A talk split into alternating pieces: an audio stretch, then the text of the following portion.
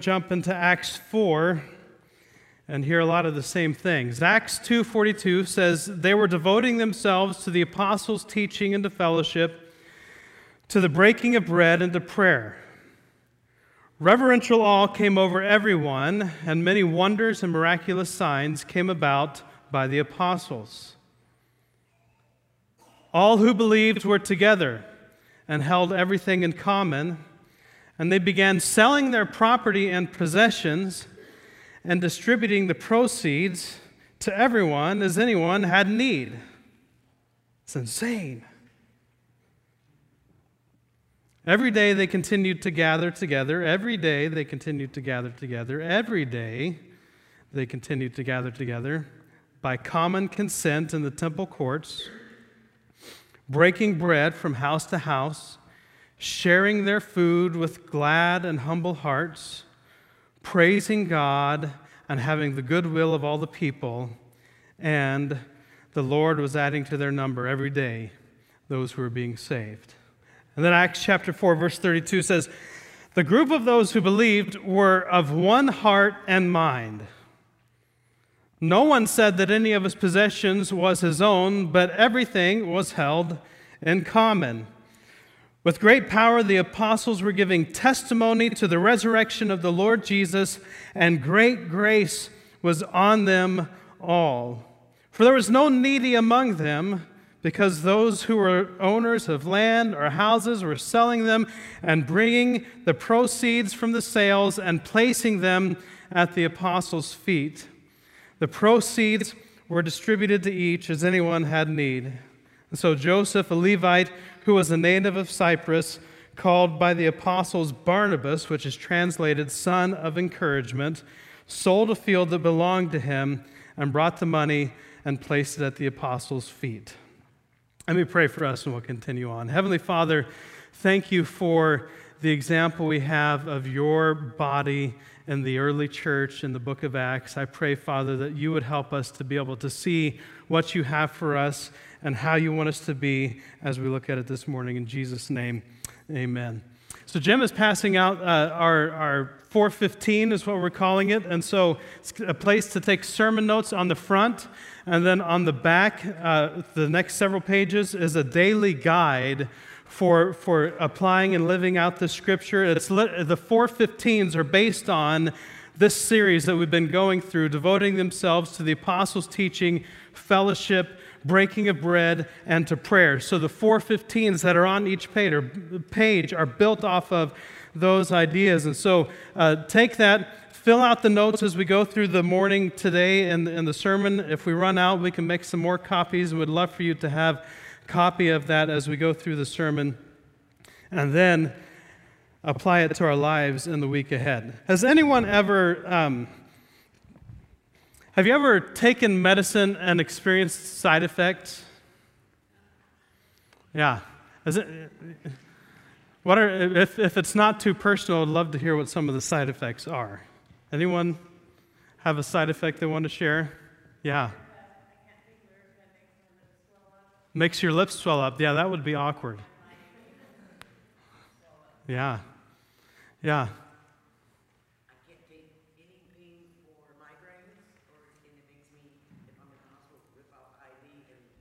Huh. Wow. That's interesting.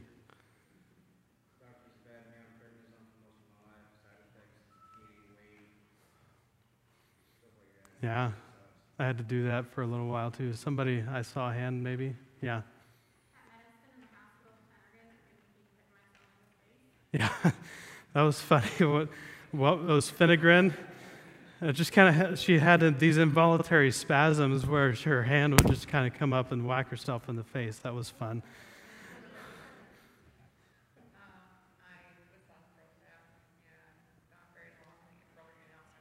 Yeah. Yeah, so, uh, yeah, you got one? Yeah, that's a bad side effect. Yeah, you don't want that. Any more? I don't know if anyone else had one. Uh, okay. yeah. So, so that kind of medication can affect us that way too. Um, well, I don't have any real drastic side effect stories, except that it's not drastic, but um, the doctor, you know, went into the doctor a couple years ago and he said my cholesterol was high, and so I, you know, and he said he said you can't you can't lower your your cholesterol that much by diet alone, so you need to take medicine, and so I believed him and I took this medicine. I went I went and took it and not long after I started taking this medicine, which it did lower my cholesterol, by the way, it did do that like it was supposed to, but I started having these spasms right here. And it would, it would just kind of like, like it would just freak out and just, just do this thing, right? And it was really weird, really. And so I stopped taking the medicine. But that was like a, a year, maybe even two years ago. And still, a couple times a day, I still get these spasms right here from, from so that, that would be what you call a side effect or probably an adverse side effect an unplanned side effect or as we would say an undesired result right that's not the desired result of the medicine. The desired result of the medicine was to lower my cholesterol, and it lowers my cholesterol and doesn't affect me in any other way, and so I can keep taking the cholesterol for the rest of my life, and the pharmaceutical company gets rich because I'm committed to keeping my cholesterol low. But it didn't work out that way for me. I had an undesired result. Well, I was I've been doing a lot of thinking about this, this uh, sermon in particular because uh, of what, what, they, what they talk about and the radical nature of the way the early church was living their lives. And, and then I asked myself the question why isn't this what the church is like today? Why is this not you know, the desired result? Why is this not the, the actual outcome of the church today? And, and so I think we have some real heavy questions that I think we need to wrestle with as we go throughout this sermon. Now, when you hear the sermon, I don't want you to hear what I'm saying or what I'm about to say as a prescription for becoming something to achieve something. What I mean by that is a lot of us approach our relationship with God, our relationship with Jesus, as though we need to do XYZ, and if we do XYZ, we will receive ABC. But, but, but that's not at all. See, this isn't, this isn't a, a, you know, do this and you will live, even though the Bible does teach that in, in a lot of ways. But because I have been made alive, I live. Do you hear the difference? Not, I'm not doing this to try to find life, but because I have been given life, I want to live this way. So don't hear this talk because we're going to be talking about generosity this morning. And I know all of our radar and our flags and our protective defenses go up when we talk about generosity. But I'm not, what I'm not saying is a prescription, but I'm saying what we should be living should be, the, should be producing the desired result, which is generosity.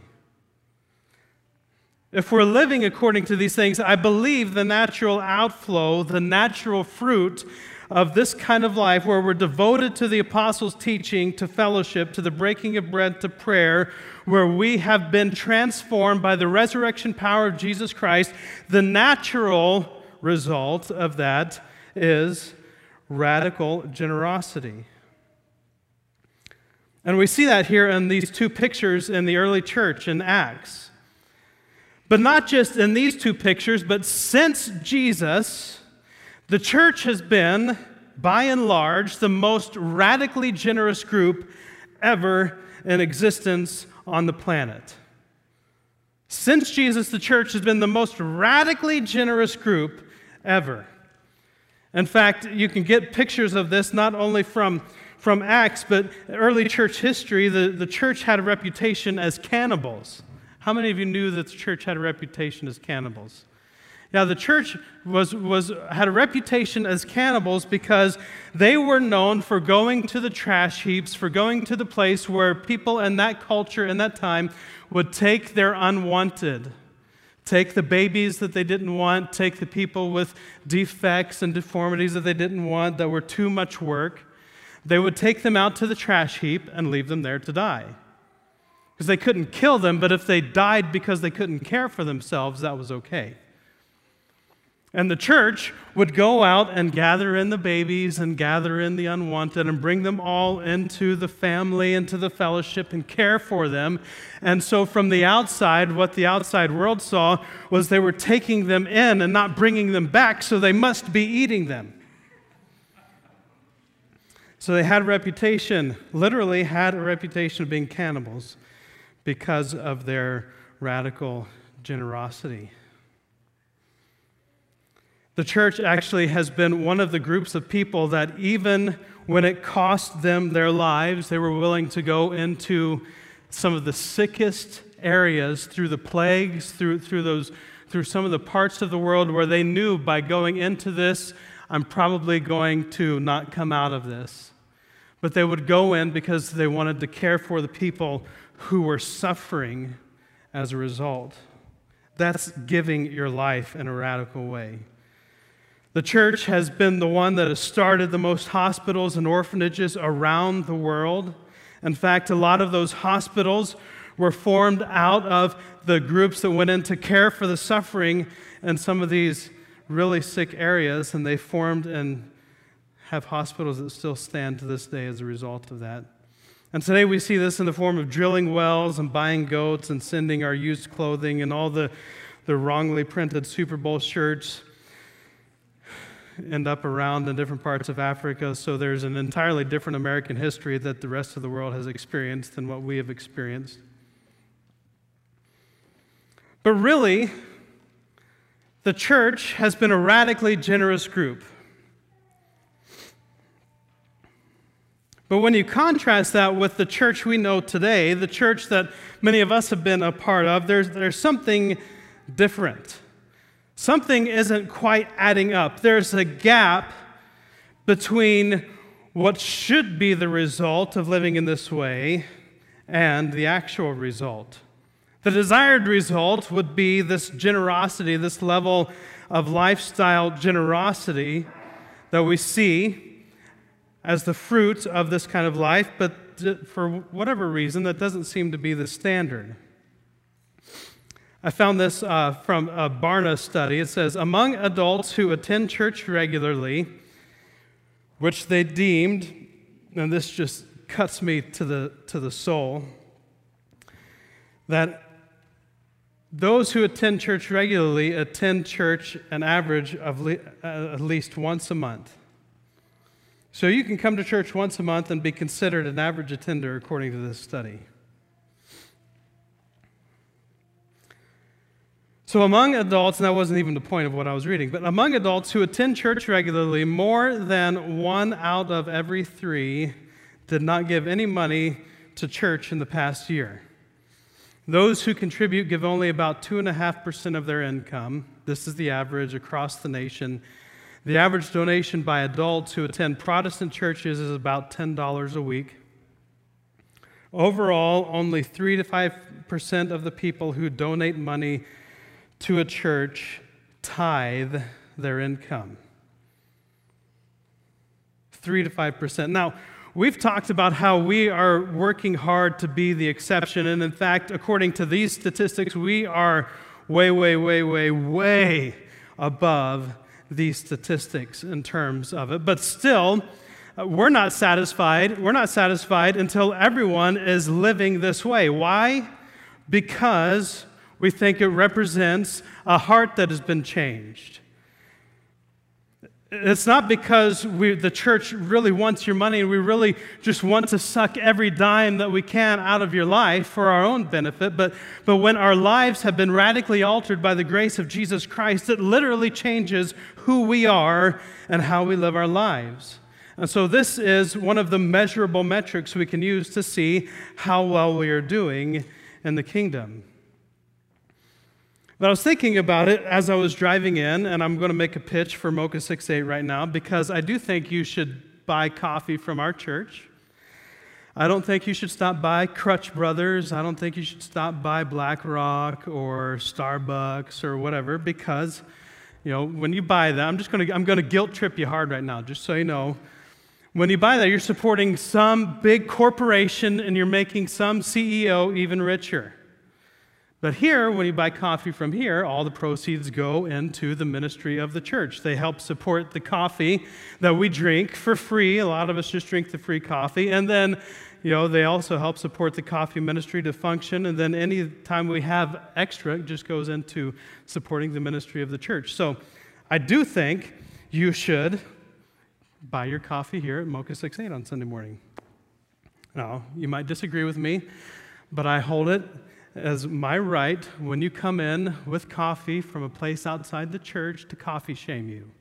All right? So, so just expect that when you come. But as I was driving into church this morning, I saw on uh, Dutch Brothers building out there that they have like a buck for a cha- I can't remember what it was. Like it was like a dollar, like a buck for a student or something like that. Who drinks that? I don't know if you know.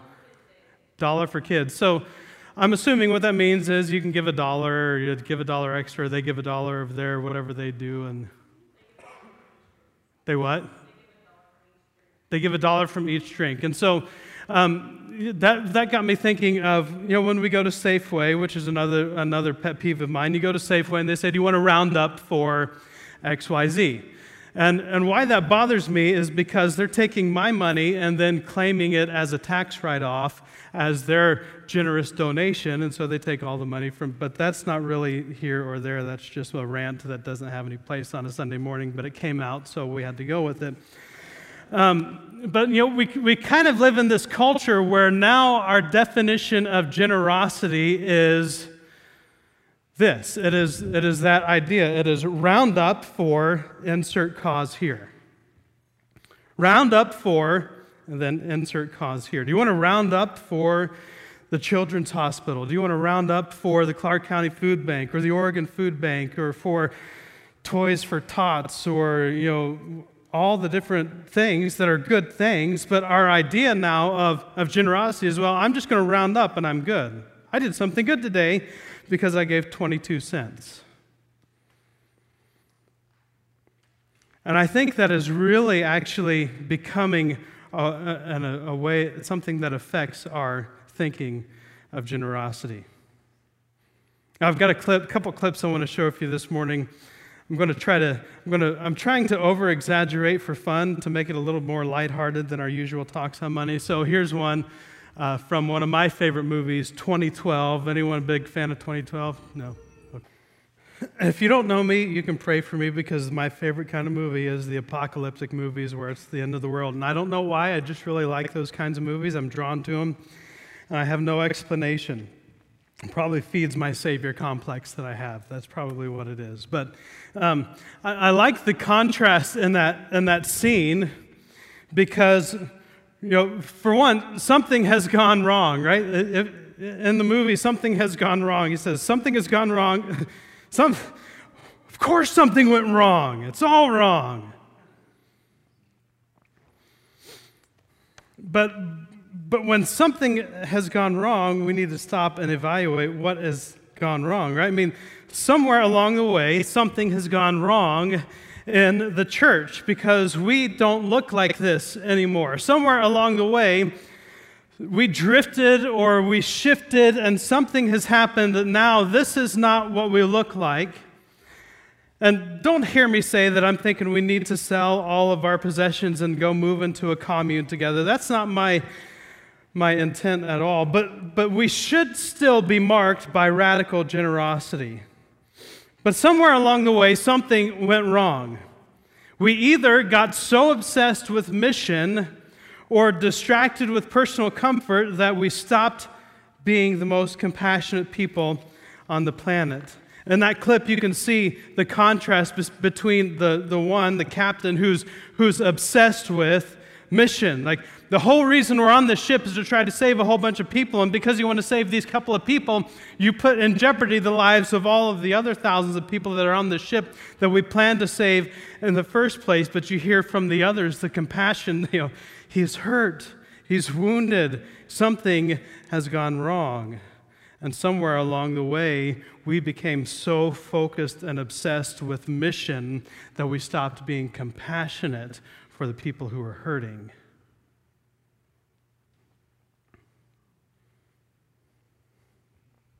Something has gone terribly wrong.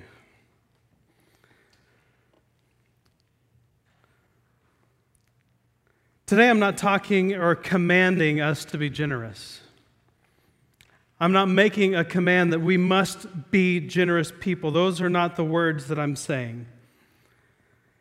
But what I am saying is why, why is this kind of radical generosity no longer a byproduct of today's church? Now, again, I'm making kind of blanket statements, but, but and, and contrast to the early church, we're, we're, far from this kind of, this level of generosity. So, why, why is there such a gap? Why is there such a difference? And I'm asking that question because I want us to wrestle with the answer. See, the radical generosity of the church was, I believe, tangible evidence of the resurrection power of Jesus Christ rising up among them.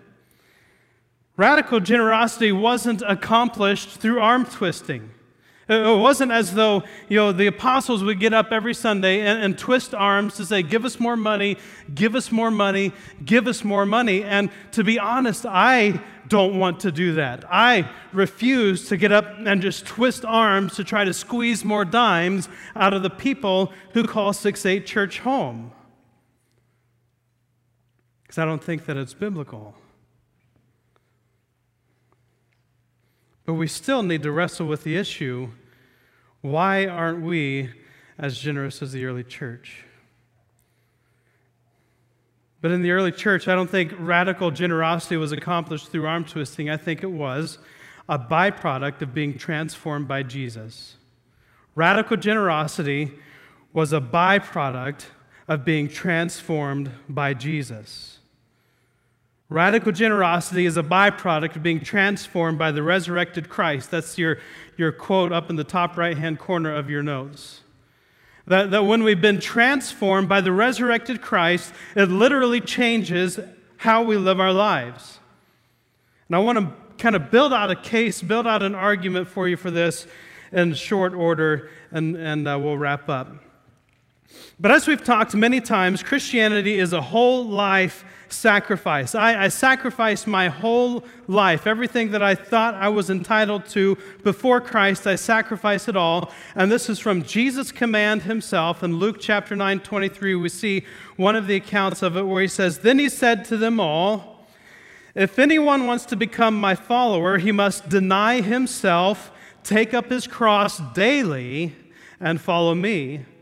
For whoever wants to save his life will lose it but whoever loses his life for my sake will find it, will save it.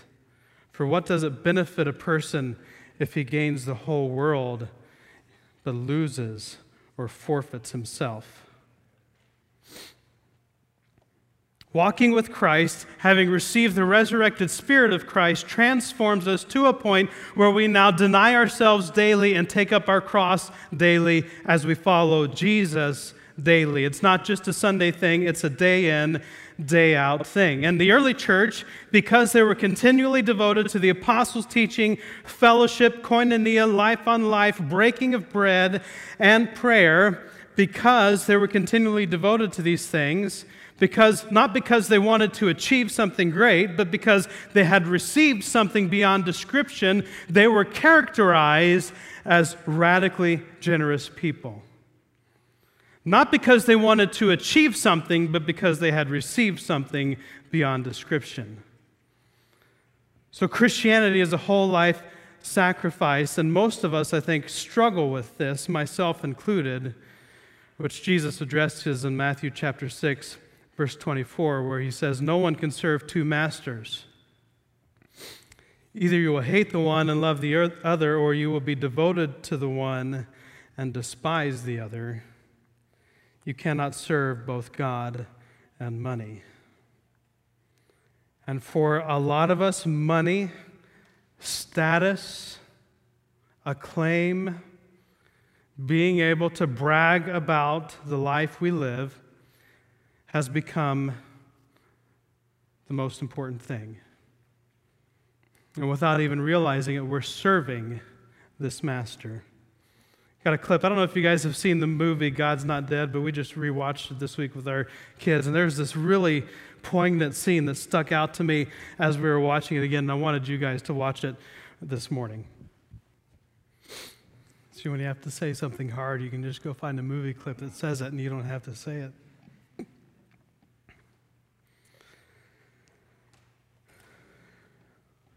But could it be that we've believed a lie?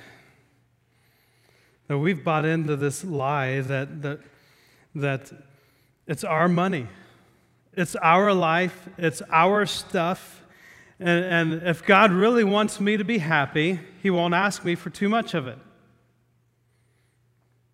That, that we think that, that God's biggest desire for our lives is to make us feel as comfortable as we desire to feel and not even realize that, that by, by pursuing that comfort, by pursuing that end, what we are doing is actually building a prison or staying in prison when we've been set free from that prison.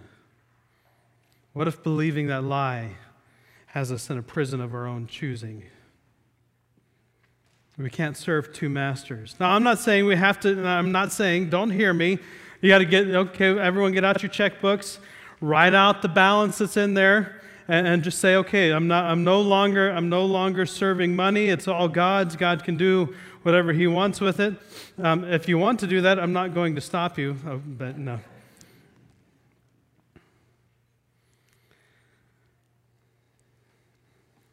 But what I'm saying is, which one is the master? Which one is driving your life today?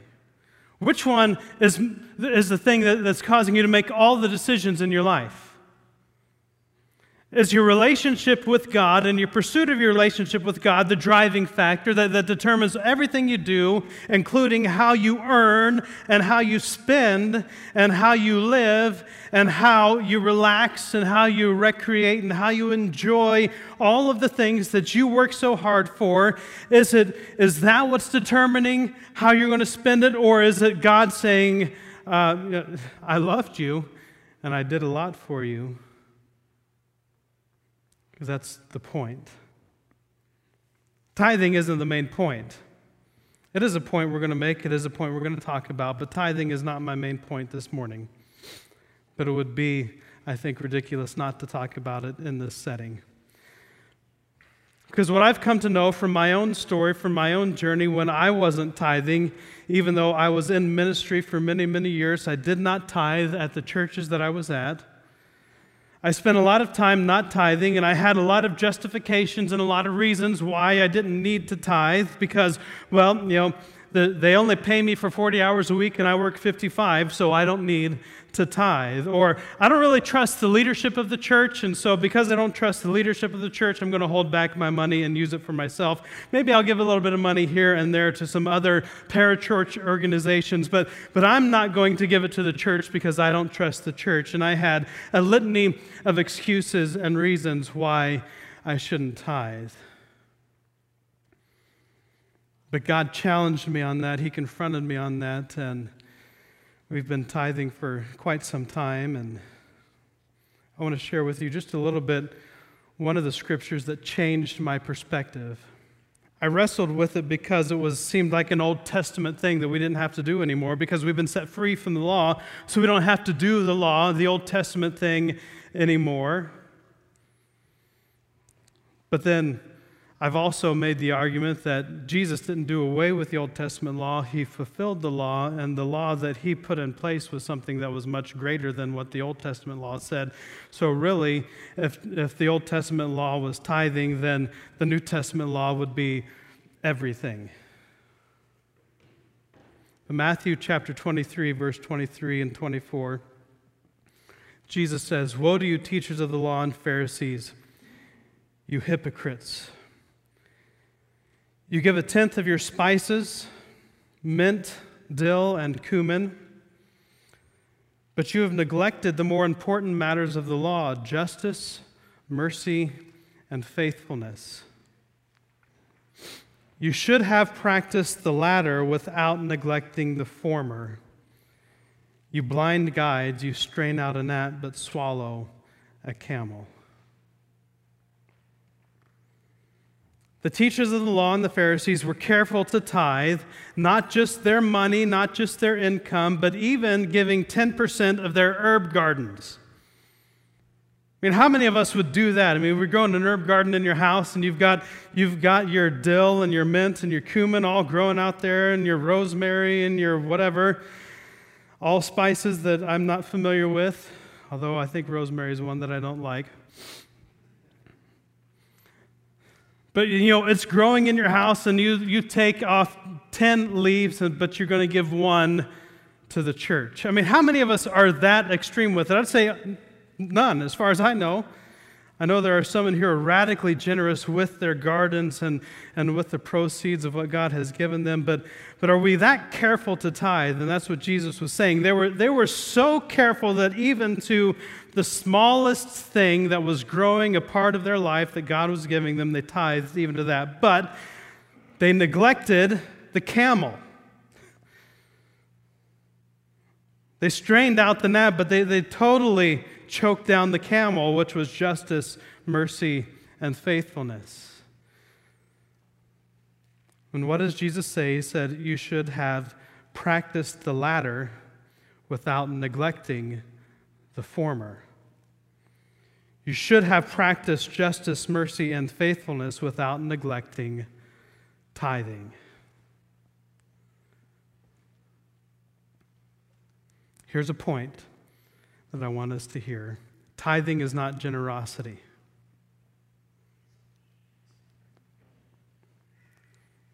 We feel like it is because it seems like it's our money. I'm going to explain that in just a second. But tithing is not generosity. You can, and many people do, tithe without ever being generous. Tithing is not generosity. Deuteronomy chapter 8, verse 11 through 18, a big chunk of scripture, but I really want to explain this concept a little bit more.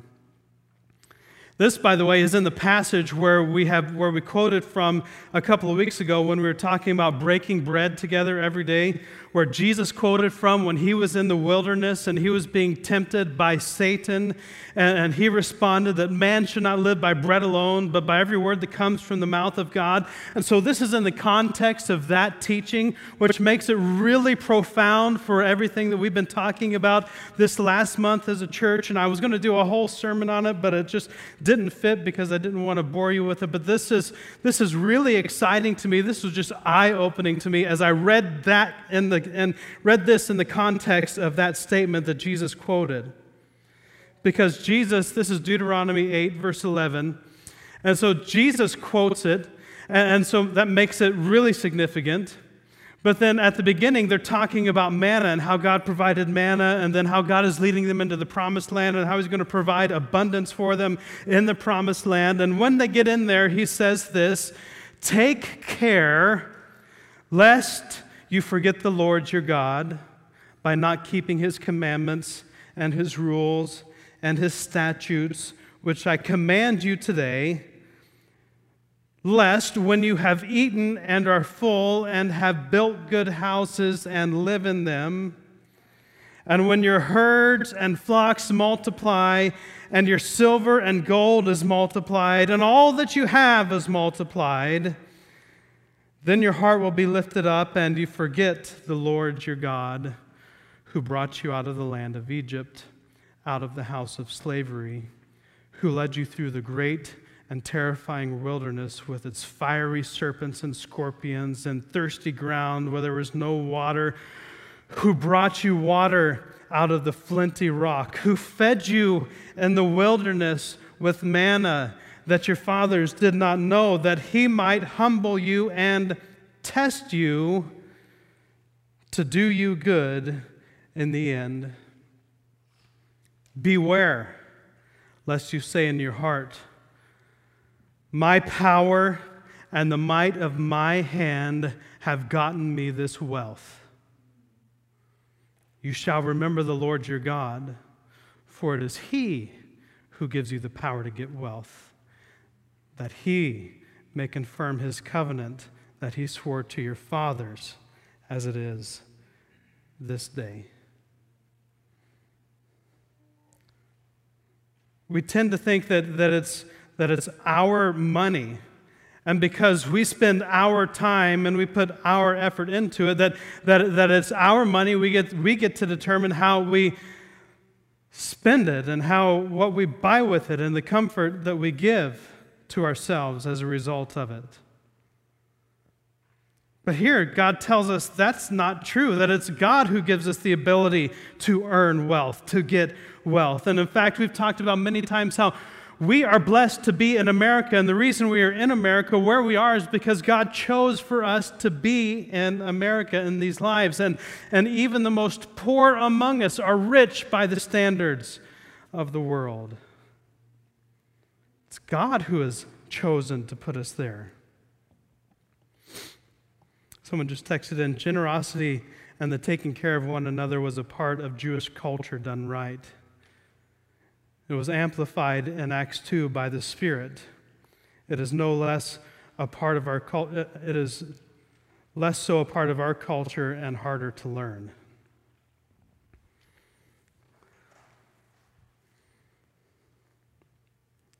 that really gets at the point that I'm driving at. Is this something that is being amplified by the Spirit in our lives? Do we have an understanding that it is God who gives us the ability to earn wealth and, and get wealth and, and, and what God has put in our resource barn has been put there by God for His benefit and for His purposes? One thing that I've struggled with when it comes to being generous is that we tend not to be generous because we think other people don't deserve our generosity. I don't know if you've ever felt that way, but I certainly have felt that way. Well, they're just going to waste it. They're just going to blow it on this or that. Or, you know, what I'm talking about is really getting at the, at the church and being generous within the body of Christ here in our church family. And, and, and, and we say, well, you know, they could really use our help, but are there, is this going to change anything? Are they going to change? Are they going to learn anything? Or then they come back to me asking for another handout? And, well, I guess, you know, uh, they just, maybe they just don't deserve help. Maybe they need to learn their lesson first and they don't deserve my generosity. And I think that's one of the big reasons why we're not generous. Maybe I'm wrong. Maybe that's just me. I don't know if anyone else knows what that's like, but that is how I have felt. They're just going to waste it. Or what have they done for me? What did they do for me to earn this? I mean, okay, so I'm going to give them money, but I expect them to work X amount of hours out in my lawn to pay for it. They didn't deserve it, they didn't earn it. But what did we do to deserve or earn God's generosity towards us in Christ Jesus? What did we do to earn or deserve God's grace to us that he poured out to us in his son Jesus Christ? John 3:16 through 21 says for God so loved the world God in this way loved the world God in this manner loved the world that he gave his one and only Son. God loved the world in this way that he gave, he sacrificed, he surrendered, he laid down his one and only Son for us. That whoever believes in him shall not perish, but have eternal life. He gives us this great gift by just believing in the Son. For God did not send his Son into the world to condemn the world, but to save the world through him. Whoever believes in him is not condemned. So if you are in Christ, you're not condemned. There is no condemnation for those who are in Christ Jesus. But whoever does not believe stands condemned already because they have not believed in the name of God's one and only Son. This is the verdict. This is where we need to pay attention because I think this is where we're getting dangerously close to this way of thinking. Light has come into the world, but people love darkness instead of the light because their deeds were evil. Everyone who does evil hates the light and will not come into the light for fear that their deeds will be exposed. But whoever lives by the truth comes into the light so that it may be seen plainly that what they have done has been done in the sight of God. So we, we can't serve two masters. We cannot serve both God and money. And I think a lot of the struggle, a lot of the tension that we're feeling in the church today is we are trying to bring darkness into the light. Like God has brought us into the light, and through His truth is shining the light onto all the dark areas of our lives, all the shadows in our lives, and, and He's illuminating our lives. And, but we don't really want to let the things that are causing the shadows go. we, we think there's got to be some way for us to have both. But it's impossible. Romans chapter 12, verse 1 says, Therefore, I exhort you, brothers and sisters, we've read this a lot during this series, by the mercies of God, to present your bodies as a sacrifice, alive, holy, and pleasing to God, which is your reasonable service. I've read that scripture so many times and never really paid a whole lot of attention to that word reasonable. It's reasonable service. Giving your life as a living sacrifice is your reasonable service. Why is it reasonable? Why is this our reasonable response? This is, this is, he's saying, eh, this is this is just how you should respond. This would be a good expectation. It's reasonable. It's not, it's not outlandish. It's not ridiculous. This is reasonable. Giving our whole lives, dying to whatever it is we think we're entitled to, denying ourselves, taking up our cross. This is our reasonable service to God. It sounds extreme and radical to us today, but, but it's reasonable. This is, this is just our reasonable response to God. Why? Because of how much He gave for us and how much He continues to give to us. For God so loved the world that He gave His one and only Son. He, he gave His Son for us as a sacrifice for our sins. That, in and of itself, is makes it reasonable for us to give our lives as a living sacrifice. But God doesn't stop there because God is an abundant God. He doesn't, he doesn't just stop with doing something for us, but He continues to give more to us. He, he, gives, us, he gives us sonship or daughtership, he, he gives us adoption into the family of God. That is a great, amazing, radical gift that God does not have to do, but He chose to do, and He chose to do for us, to give to us. And, and, and He choose, chooses ongoing, regularly to, to bless us. He, he chooses to give things to us all the time. We have so many gifts in our lives that God has given to us. God has given so much for us and so much to us. It is reasonable, it is perfectly reasonable that our whole lives are a living sacrifice to God. And when we struggle with that, it's because I think we're struggling wanting to serve the other master. Radical generosity is a byproduct of being transformed by the resurrected Christ. Someone just asked, Can you tithe of your time? Does a heart that is serving God count as tithing? If there are 168 hours in the week, um, I don't want to only tithe 16.8 hours, I want to serve the entire 168 hours. That's an interesting question. I would say you certainly should tithe your time. And I think if you look at um, the 168 hours, 16.8 hours a week seems overwhelming to me, but if you break that out over the course of the week and that we're just living for Christ in that amount of time throughout the week, that we're being devoted to the apostles' teaching, to fellowship, breaking of bread, and prayer through that amount of time every week, it would radically transform our community and our lives. But the question is right no, it's not really enough. God wants it all. God wants to be the priority of our entire lives. Someone else just said uh, the point that we're making is that everything we have is given to God and the community, including money and time, and not worrying about what percent. Yeah. Everything is given to God. Everything is given into the community. It's not worrying about the percentage. And that is the point that I'm making. You read ahead in my notes.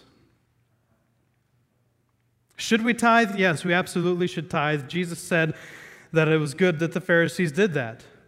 But should we just tithe? Should we stop at tithing? Absolutely not.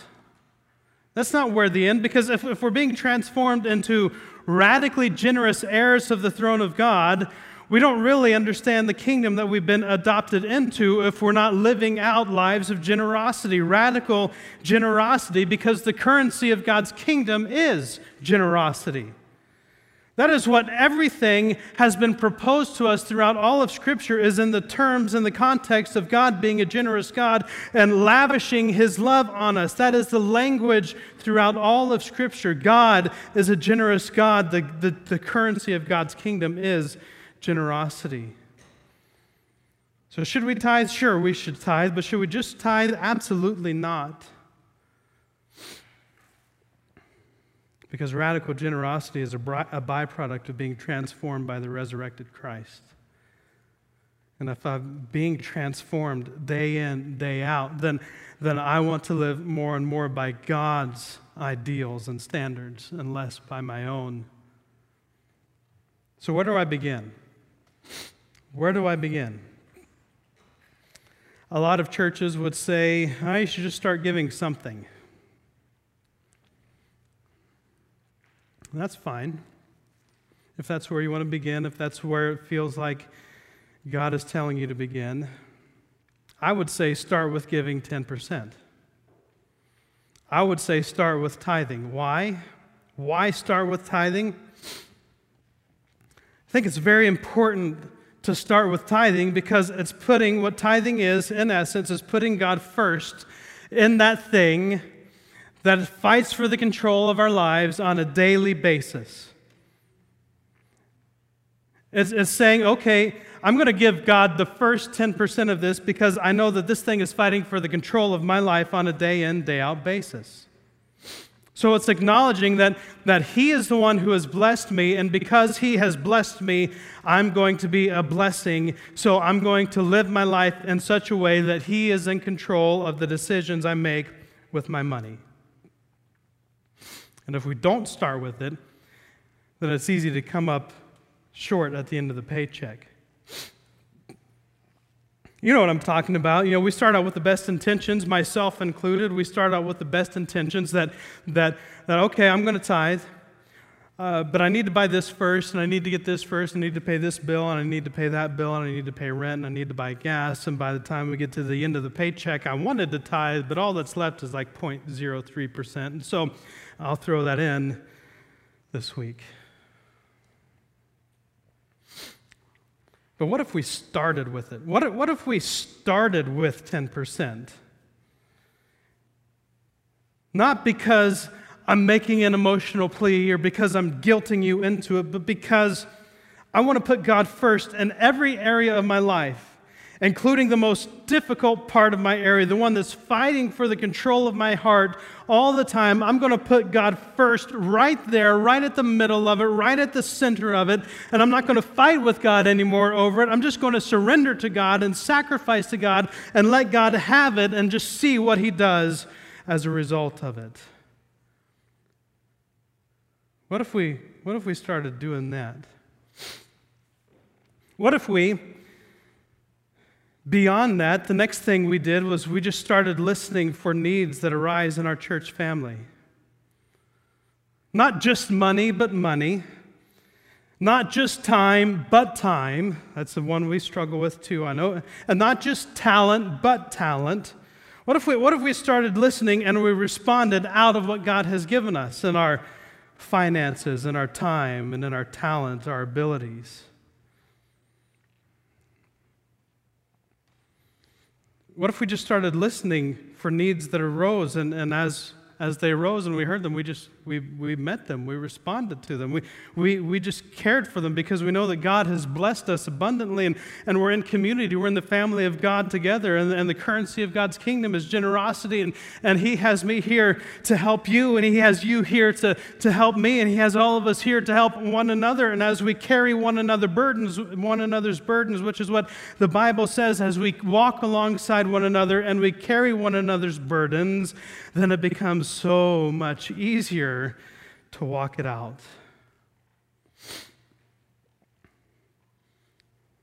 So, what if we just started listening for needs that arose in our church family and we just met them when we had the ability with our money, with our time, with our talent? Another way, another real practical way you can do this is to just start listening for ways you can do something unexpected to show someone outside the kingdom that God loves them. We've got these cards in the back that you can take and you can just do something unexpected. You don't even have to try to get the credit for it. Just give a card and just say, This is just something unexpected to show you that God loves you. What if we, what if we just started being radically generous? What if, we, what if we let that prompting of the Spirit in our lives as saying, hey, you should do this. This is something I'm putting in front of you for you to do. Because, because I'm alive in you, you, know, you feel God talking. Hey, because I'm alive in you and because I'm, I'm, I'm restoring you into the image of Christ and, and I'm shaving off and trimming off all those areas of Adam that still remain, of our sinful existence that still remain, I'm getting rid of all of that stuff. And so, so, hey, I'm here. I'm prompting you to do this. And the reason that I want you to do this is so that you're closer to me, so that this thing that you cling to, you let go of, and you can actually start to cling to me so, so, hey, I'm putting this in front of you as an exercise in your faithfulness and your relationship with me so that you can love me more. What if we just started living that radical, generous way because we have been so transformed by the resurrected Christ? And I think if our lives aren't marked by generosity, we need to stop and ask why. Not because the pastor guilted me into it, but because that was the marker of the early church. That was the result of being transformed by Christ. One illustration to close us up in our series, Continually Devoted. Um, in our house, I don't know if you've ever experienced this in your house, but you probably have. You know, you have the blinds up at nighttime and it's dark outside. And you've got the lights on in the house. And what happens on, on your windows when you've got the lights on in the summertime? Bugs, right? So, so uh, I was just kind of noticing this that when we have the when we have the blinds up and there's light shining out into the darkness, that for some reason the moths are just attracted to that light. And I've got a picture here, hopefully for you. Maybe I forgot to put it in. Yeah. But uh, the moths are, for whatever reason, they're, they're attracted to this light. And, but, but because, you know, we've got nice houses and we've got glass in our windows, they're, they're stuck right there. And so they just kind of bang themselves up against the glass of the window trying to get to that light. They want to get to that light. They want to, they want to get to the light. They can see the light and they want to get to it, but they're just stuck there on the outside. And I just had this thought I mean, what if that's what if that's the world today? I mean, what if, what if the world can, can see the light, but, but, but, but there's just this barrier because we aren't really that devoted? So, like, we're, we're kind of in, you know, we, we come to church when it's convenient. We'll, we'll, we'll, hang out with church people when it doesn't clash with the other events in my schedule. You know, you know we'll, I, I, might, I might consider breaking bread with somebody. I, I might consider sharing what Jesus is teaching me or what God is teaching me. If, but, but if that, um, if there's something else that kind of comes along that's better than that, then I'm going to go with that, obviously, because that's what everybody does. So, so you know, I, I'm kind of, I'm kind of in, I'm kind of committed, I'm kind of devoted. I kind of pray, but when I pray, I'm just really praying for the things that I want God to give me and want God to bless me with. I'm not really all that devoted to praying so that I can know God and know His will and make my will align with His will and all those kinds of things. I, I kind of pray, but it's not really it's not really prayer that's about God or knowing God or, or following God or walking with God. It's just all still about me and and what if our lack of devotion is keeping people from really seeing the light or being able to get to the light? What if our, what if our half-hearted Christianity, what, what, if our, what if our anemic, weak approach to following Jesus Christ as a church in this country has created this barrier where they, they, they want it, but they just can't get to it? And what if the means for them to have access to it was us living this kind of life? And by us living this kind of life, we just kind of shatter that glass and just see hey, you know what? These, these crazy Christians at that weird 6 8 church, uh, they really love one another in this weird way. I mean, like, they, they they provide meal. They sit down for meals together. I mean, no churches do that. I haven't been in a church that had a potluck in years. Everyone's worried about getting sick, and you know, so I, it's like, you know, but they but they eat meals together, and when someone's in need, they just kind of rally around and support and do what they can, and they care for and they love for, and and they're just kind of weird, radical, crazy Christian people. I don't understand. I don't understand, but but but I but I see it and, and I want it, and that is what Jesus said would happen, is that they would see our good deeds and glorify our Father in heaven, that they would see the way that we love one another and be drawn into Christ and be drawn into the community. And what if the reason that people aren't being drawn to Christ right now, aren't wanting to come into the kingdom of God right now, aren't wanting to come into fellowship with God right now, is because we have kind of dropped the ball on this level of devotion that should be just a part of who we are in Christian community. And maybe it's time for us to sacrifice again. Maybe it's time for us to surrender again. Maybe it's time for us to lay down our lives again and, and to just kind of re up with God and say, No, I'm all in. I, I'm, I am all in.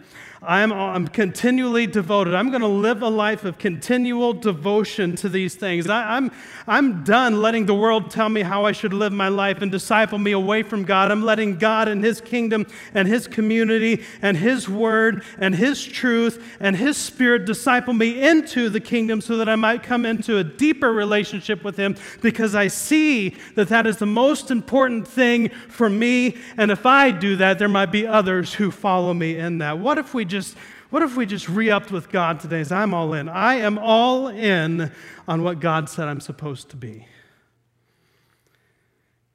Do you know what I think would happen? Radical transformation. I think if we if we did that for a year, if we lived that way for one year from this day, that when we got to September 2nd, 2019 and looked back on the last year, we would say, God is good. God, God is amazing. Can you believe all that God has done? And let's say, just for fun, we have a worship night a year from now on the same weekend, Labor Day weekend, which they would say you're not supposed to do because everyone's out of town, but we're going to do it anyway because I don't care about all the standards of how you're supposed to do church. And, and let's say we have this worship night and we just hear story after story, testimony after testimony of how God transformed my life. God radically transformed my life. And the turning point was when I said, I surrender. That's what I'm longing for. That is what is stirring my soul to the depths of who I am is I want us to be that kind of community. Let's stand together. Heavenly Father, thank you for these amazing people that you have drawn together today. Thank you for all of the wonderful men and women made in the image of God that are in this building right now, from the youngest to the oldest, that, that we are a building full of people that resemble the likeness of God. Thank you for them. Thank you for the ways I have already seen so many examples of us living this kind of generous life. Thank you for the ways that we just, we just love one another. We, we care for one another. I thank you and, and I praise you that this is pretty normal, standard talk for us. But Father, I pray, don't let us become satisfied with what we've already attained.